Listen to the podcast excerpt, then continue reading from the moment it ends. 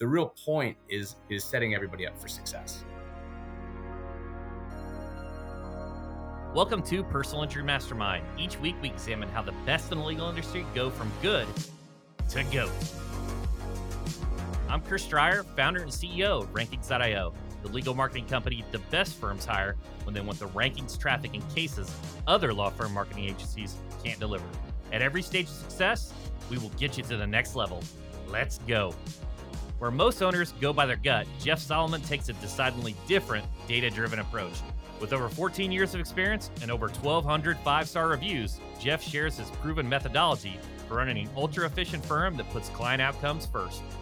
Jeff uses KPI dashboards to promote complete transparency around performance and opportunities, leverages relief-centric legal tech to show clients he truly cares, and institutes processes to consistently capture positive reviews, building credibility and trust over time. By adopting Jeff's focus on quantifiable metrics, customer service, and reputation management, you'll be primed to transform your PI firm into a client-focused machine. Here's Jeff Solomon, partner at Guardian Law Group, on how he first got into law. I first became interested in the legal path back in college. It was something that always appealed to me. It was something I wanted to learn and know more about. I can't say that I knew for certain I wanted to own my own law firm, but it was something that I was definitely interested in. And the more I learned about the law, the more I wanted to practice. Yeah. And you've got a little bit of a different background. And I was excited to speak to you because, you know, you got a JD and an MBA with a focus in finance, and you've worked at private equity funds specializing in commercial lending. So definitely a different background. First, you know, what insights did the MBA give you about opening and running a law firm from just the finance perspective? Well, it's funny. When I did the MBA, we were asked to follow a small business around and try to, you know, there was all the buzzwords, business plan and things like that. And so, of course, I was naturally inclined to follow an attorney around. So it was a solo practitioner. And when I asked, you know, what's your marketing plan, what's your, you know, budget, things like that, they just kind of laughed at me, right? We just opened our door and people showed up. That was kind of mind-boggling, you know, at the time, right? Because I had this whole business track that I was on. So for me, when I got into the space, I looked at the law firm like it was a business. And in turn, in doing so, by running an efficient operation, it really benefits the client. Right? At the end of the day, it's all about the client. But if you don't run a tight operation, then they're the ones who really suffer the most. You mentioned briefly before our call that, hey, you're not going to see my face on the billboard. It's all about the client. So break down really what you mean by that. How does that impact maybe the things you do from a marketing perspective and also just your internal operations? From a marketing perspective, it's about the firm. It's not so much about the individual, myself, or my partners. This is the second time I've had a law firm. And the first time I ran it, I think like a lot of smaller firms run. And that's, you have a bunch of staff, you're trying to meet deadlines. It's a very defensive posture. It's as things come to you, you know, you're reacting to it.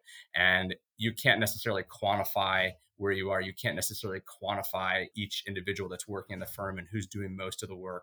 And then you in turn start to give these subjective bonuses and things. And it's a different atmosphere than I was looking for. And so that's when I left that first firm. When I started the second firm that we have now, we set it up where it's, I don't want to say like a conveyor belt, but it's very departmentalized. So everybody knows what they need to do. And then everything from intake to case management, to negotiators, to what have you. And then we have a separate lit department. So everything is very compartmentalized throughout the process. But what it's allowed us to do is it's allowed us to then quantify each of those departments and really get granular on the individual as well. So that when we're speaking with our staff, we really know in real time exactly how effective they are at their job, which can sound a little controlling, but what it actually does is we have a very strong bonus system in place, and it allows people to know exactly where they stand. And then, of course, surpass that. And, you know, ideally, if they're so inclined, make more money. But so we really run it like a business more so. And the client is the benefactor. So let's dig into that, because how good a person's doing can be objective and subjective, right? And you have this bonus system, and it's like people want to know where they stand, because sometimes people have like this misguided thoughts of, hey, I think I'm really performing, but maybe they're meeting expectations. So tell me a little bit about that. Do you have a few KPIs? Do you have 5 to 10 KPIs per role? How do you actually quantify that from an objective point of view for those bonuses? You know, it depends on each department. One thing, you know, for instance, would be like an aging report. How many cases you have as an individual case manager, for instance, and how long have you had those cases? Of course, some cases, they're just more serious and injuries are more grave and they take longer. But for the most part, a lot of these cases, you know, treatment is typically 60 to 90 days or so. So if you've had a case for 10 months and a demand hasn't been mailed out, why? Right? That's just an easy one to think about. Once it comes into the intake department, their goal is to set up a claim, get them to treat their first treatment, you know, all those fun things, order the police report and kick it over to the case management department. Of course, they can't do that until those things are done. So one of the KPIs is how many cases are still sitting in the intake department that should have already been kicked over. So all these little things, even as granular as how many phone calls did you make this month? Because if you made 200 phone calls and the person next to you made 600 phone calls, and I've only received 2 complaints this month, but both were yours, they're probably directly tied together, right? So just some logical stuff like that. What it does is it allows us to have a more focused conversation. It's a lot less subjective when we have, you know, talks with our staff, which I think is important because otherwise everything's just kind of hearsay and they go back to their desk and they do the same thing, right? They don't really know what they're doing wrong specifically. And we don't know, quite honestly. So it's been very effective in that regard. I think that's extremely effective, right? It allows you to visibly see constraints. Has it impacted like your forecasting for hirings? Let's say, hey, we know because we manage the data so closely that our case managers manage 100 to 200, I don't know, cases per month. And hey, we need to hire because we're almost at capacity. Have you seen some of those other types of benefits from maybe a capital perspective on like where you're going to deploy capital for hiring? Absolutely. I'll tell you, one mistake we made in the beginning is that we ran too lean. So then when we did lose someone, all of a sudden it was a big constraint on the system itself, especially if you lost 2 people in the same department. So one thing we learned is to kind of overstaff a little bit, but then we've also gotten better. Some people are good with 100 cases. Some people can handle 200, right? Everybody's different. From our perspective, it's just being efficient with what you can handle. And so it allows us to kind of proportionate the cases around based on capabilities, right? And like I said, some people can just multitask better and they can get on and off the phone. Other people, they're very relationship driven, so to speak. So they'll sit on the phone for a long time with these clients, which is cool. We're happy with that. You can't necessarily put a KPI on that, but you know, it helps us to figure out what everybody's capabilities are as well to make them the most effective. The real point is setting everybody up for success, right? And if we don't know what we need from them, it's hard for them to know. And it's also hard for us to know who to reward, right? If you have 10 people, which is oftentimes the case in a smaller firm, and maybe the attorney's at court all day, right? And you know, you have 10 people and 2 are doing everything. It's hard to know that those are the 2 people doing everything other than your spidey sense, right? So here it kind of helps us not just keep eyes and ears, but also help people to be successful and help them come to that next level. I love the transparency. Do you take the transparency to another level? Do you have, say, for example, a scorecard that's visible by the entire company? Do you give out, you know, like a weekly leading indicator type of situation, or is it more a monthly lagging indicator? I'm really digging into this because I think you're running this in a different manner that's not common. So I'm really trying to dig into this a little bit. 100%. So yes, at any point in time, they can log in and look at everything that's going on. Like we're an open book. The way that we've set it up is we do monthly meetings and we talk about, you know, what those goals are, what our expectations are. But we also take that time to recap the previous month. And we go by department. This department hit the goal. This department didn't hit the goal, right? But it also gives everybody an opportunity to talk to one another. Because sometimes there's a reason why they didn't hit it. And it might be the department before them, right? That just didn't hit their goal, so they couldn't hit theirs. When you have to look everybody in the face and then it's an open, you know, forum to discuss it, it changes the name of the game. You can't just go hide at your desk, right? But it makes it a more team environment. So to answer your question, yes, they can look at it any time. Yes, we do a monthly review, you know, globally with everybody where it's an open discussion. There's no egos. They, you know, I always tell them, you can tell me what I'm doing is terrible. That's fine, but you got to have a better idea, right? You can't just say no for the sake of no, but we all have pretty thick skin. I find that by showing them this, allowing them to see it, it helps them know where they stand. But then to your other point, weekly is the key, because what we noticed in the beginning, because it's a constantly, you know, we're constantly learning. We noticed that it became like the boiler room in the last 2 days of the month. I was like, that's not what I'm looking for, right? I don't want you to just crank stuff out because you're trying to hit this goal. So then we started to kind of look at things on a weekly level. And then it also helps us have that discussion of time management, which I think is probably the biggest key that we try to help people with. And that's saying, if you have to pick a number, 20 demands out this month and you're a case manager or what have you, if there's 20 business days, just do one a day. Don't wait till the end of the week and do 10, because that also messes up the next step, right? Then whoever's settling those cases also has this flux of 10 that come in where it could have just been one at a time and it'd been more natural.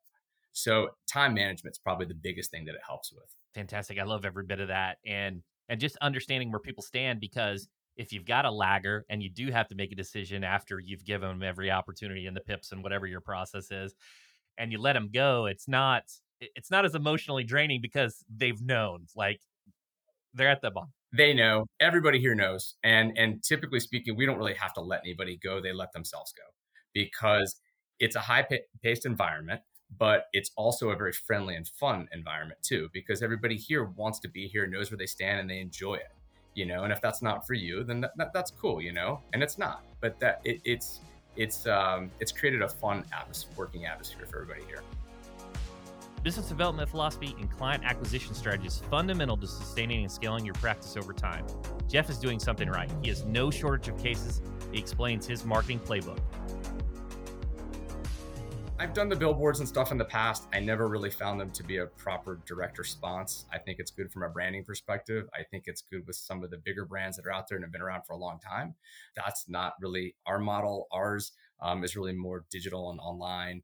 We actually have a ton of word of mouth and a ton of repeat business. That's not something I thought I'd ever say when I got into personal injury, but I would say 40% is really repeat business, word of mouth, and might even be close to half.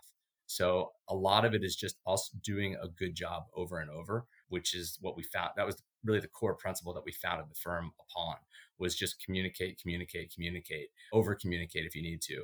And it's paid dividends for us over time. So you've got 1,200 reviews, right? That is an uncommon number. There's a handful of firms across the country that have that. What lends itself to get that many reviews? And also on top of that, maintain a high rating as well due to the volume. It's one thing if a firm has a high rating and they've got 20 reviews. It's another one when they have 1,200. Well, one thing that we started to learn early on is that typically people only go to do a review when they're pissed. And how do you get rid of a bad review? You can try calling Google and say, this wasn't us, and this is just somebody who didn't understand and what have you, but Google doesn't care. So what we quickly learned is the only way to offset the bad is to have the good, right? So go get 20 good reviews and the one star goes away. So what we do is we said, okay, well, when we have clients here and we're closing them out and we're handing them a check, then we say, hey, are you happy? And typically when people are getting money, they're happy. So that's a good time to ask, would you be so kind as to give us a review? And 9 out of 10 times, people say, absolutely, no problem. So we've trained our staff that throughout the whole closing process, for sure, is to be asking them, would you mind doing a review? Is this a good time? Can I help you to do it? Help you to do it and show you how, not help you do the review. That's a good time to ask people for that kind of feedback. And so that's what we figured out early on. And it's just because we've been doing it for a long time. It's, and it just adds up, you get 5 a week and you keep doing that. It just adds up. And over years, that's what happened. Consistency. I think that's important for a lot of the attorneys listening is like, look, there's the tactics and the hacks and things like that, but there's also something to be said about just being consistent and doing it over time and the rewards that go into that. I wanted to talk a little bit too about InjuryRx and maximizing case value. So maybe you could just explain to me what InjuryRx is and how you utilize it at your firm and what advantages it provides. So we started using that service about 2 years ago. What was appealing from our standpoint is that when clients are hurt and they're injured, typically they can't drive their car. It's going to take a few days to get them into whether it's chiropractic or physical therapy or what have you. And in the meantime, they're home and they're in pain and they're upset, and rightfully so, especially if they're new to the process. So what this allows us to do is it allows us to get them on the phone that day with a doctor, an MD, And that's very powerful just from even the mental aspect of being able to speak to a doctor that day. And then that also helps buy us a minute to get them into the chiropractic and or PT or what have you, because at least they've spoken to a doctor. They feel like their case is moving along. They don't think it's us holding it up, which oftentimes prior to that, they would complain to us that you still haven't gotten me into a doctor when, you know, if it's Wednesday and the doctor can't see it all Friday that's in your area, it's tough for me to do anything about that. But you don't want to give them an excuse either. In addition to speaking to a doctor, they also get some medications that's sent to their house. So it's like, how easy is that? One of the issues that we noticed with our cases, and we spoke to our physicians about it, but is that our clients can't afford the copays. So they would write them a prescription and they would never go fill it. Or if they wrote them a prescription, it was for a narcotic. And, you know, I don't know about you, but I don't love that kind of stuff. So this platform was non-narcotic. It's pain creams and, you know, anti-inflammatory tabs. So pretty straightforward stuff. But then it's a lien on their case. And if the case settles, you know, they'll pay the bill then. But at least in the meantime, they're getting treatment and they're getting some sort of relief. Because sometimes even if they made it to the chiropractor the same day, they're so inflamed that you can't be manipulated or adjusted. So they feel like we're wasting their time, and it can be frustrating. When this service was presented to us, we kind of stepped into the mindset of our clients and said, this could be a good fit. Over time, it's proven to be great. It also adds value to their case as well, which is also a nice offshoot as well. Yeah. And I think there's just building that docket, right? Of, hey, they're in pain, they've been hurt, and just every little thing that you can add to that. Is there a particular process that your intake goes in? Like, it's just automatic, like every time, like, hey, do you need to speak to a doctor? And you give them this number. How do you make it seamless? I think always when you introduce another third party and you don't have that control, like, how do you make it seamless? Because it is providing a lot of value, maximizing case value, and helping your prospects, right? That are injured, that are in pain, that maybe can't see a doctor for a few days. Like, how do you make that seamless from an intake perspective? And that's probably a better question for my intake department, but you know, they tee them up right then and there. So, you know, they call into the firm and they're getting their information and getting them signed up. And then they say, hey, you know, we could have you speak with someone today. And then at which point they enter their information into that system. And then they're called, generally speaking, within the hour from the time that we speak to them. One of the things that we learned over time in using this platform is that by having the doctor then call them back was not a good thing, because a lot of times people will not answer the phone and they're being bombarded with calls. So what they did for us is they do a live patch through. So when they're on the phone with them, they immediately have them speaking to a doctor. They patch them right through to a doctor once they, you know, do their name, rank, and serial number kind of stuff. So that has also made it a very seamless process as well. Before opening your firm, you were president of a private equity fund specializing in commercial lending. What do you see as the pros and cons of leasing versus owning a space? There's a lot of pieces to that, right? So we were fortunate that we owned our own buildings, which was nice. So when we were first starting out, we had our own space. Also, rates used to be a lot lower. So it was kind of like free money. Nowadays, with rates where they are, I think it's a different discussion. Hopefully rates do come back down a little bit, but you know, we're big believers in real estate. We buy a lot of real estate. We rehab a lot of real estate. It's an important thing for us. We always are trying to reinvest in our company and companies. And so I'm a big believer in buying real estate and holding it. We also, you know, one of the thought processes behind that was that when we saw inflation coming down the pike, I think everybody saw it coming down. We felt that investing in real estate, you know, hard assets was the best thing to do to shield ourselves from that. I'm a big proponent of it when you can do it. Some can do it day one, some, you know, maybe it's down the road, but, you know, tax applications, you can always write off the depreciation and things like that of the building and any investments, you know, you make. Yeah. And you don't pay taxes on debt. Let's just say that, you know, you've got the BRRRR people with the buying these homes and rehabbing them and refinancing it, and commercial is evaluated based upon their financial performance with cap rates and things like that. Could there be a tactic for attorneys where they get a building that's not leased and it's evaluated at a certain price and they put the firm in there and now it's worth more, and maybe go and refi and pull that cash out, so then they got no money out of hand? I mean, is that a tactic that a potential firm that's maybe leasing could take on some of these buildings that are not occupied because of the rates and the craziness that's going on? I think at the end of the day, if you know you're going to be paying rent anyway, I'd rather be paying it towards a mortgage where I'm paying down principal and interest and eventually going to have the asset at the end of the day. If you're going to buy a shell of a building and sign a lease with yourself, I guess as long as you have a couple of the leases there, yeah, you're gonna have instant equity in the building, especially if you sign a long-term lease. You know, some may view it that way, right? Some may say it's your self-interested party, so maybe not. But my partner put it best. He said, buying real estate is like putting cash in a bank, except you're putting cash in a building. You can go sell it at any point in time you want to. You know, at least you're being shielded from the inflation and things like that, because in theory, it's going to go up in value. Especially if you're now leasing it out and you're adding value to that building in any way, shape, or form. We're pro real estate. Same. You know, it's a long-term play, right? Yeah, absolutely. Yeah, Jeff, thank you for your thoughts on that. I just have one final question for those listening that want to get in, maybe have some questions for you or want to connect. You know, where can they go to connect with you? You can call me anytime. I'm an open book. We're an open book, right? If I can help somebody, I'm happy to do it. We also handle a lot of litigation. So if I can be that backbone for another smaller firm that you know needs help on the litigation side, you know, by all means, reach out to us. We've got a strong group of litigators with a lot of experience.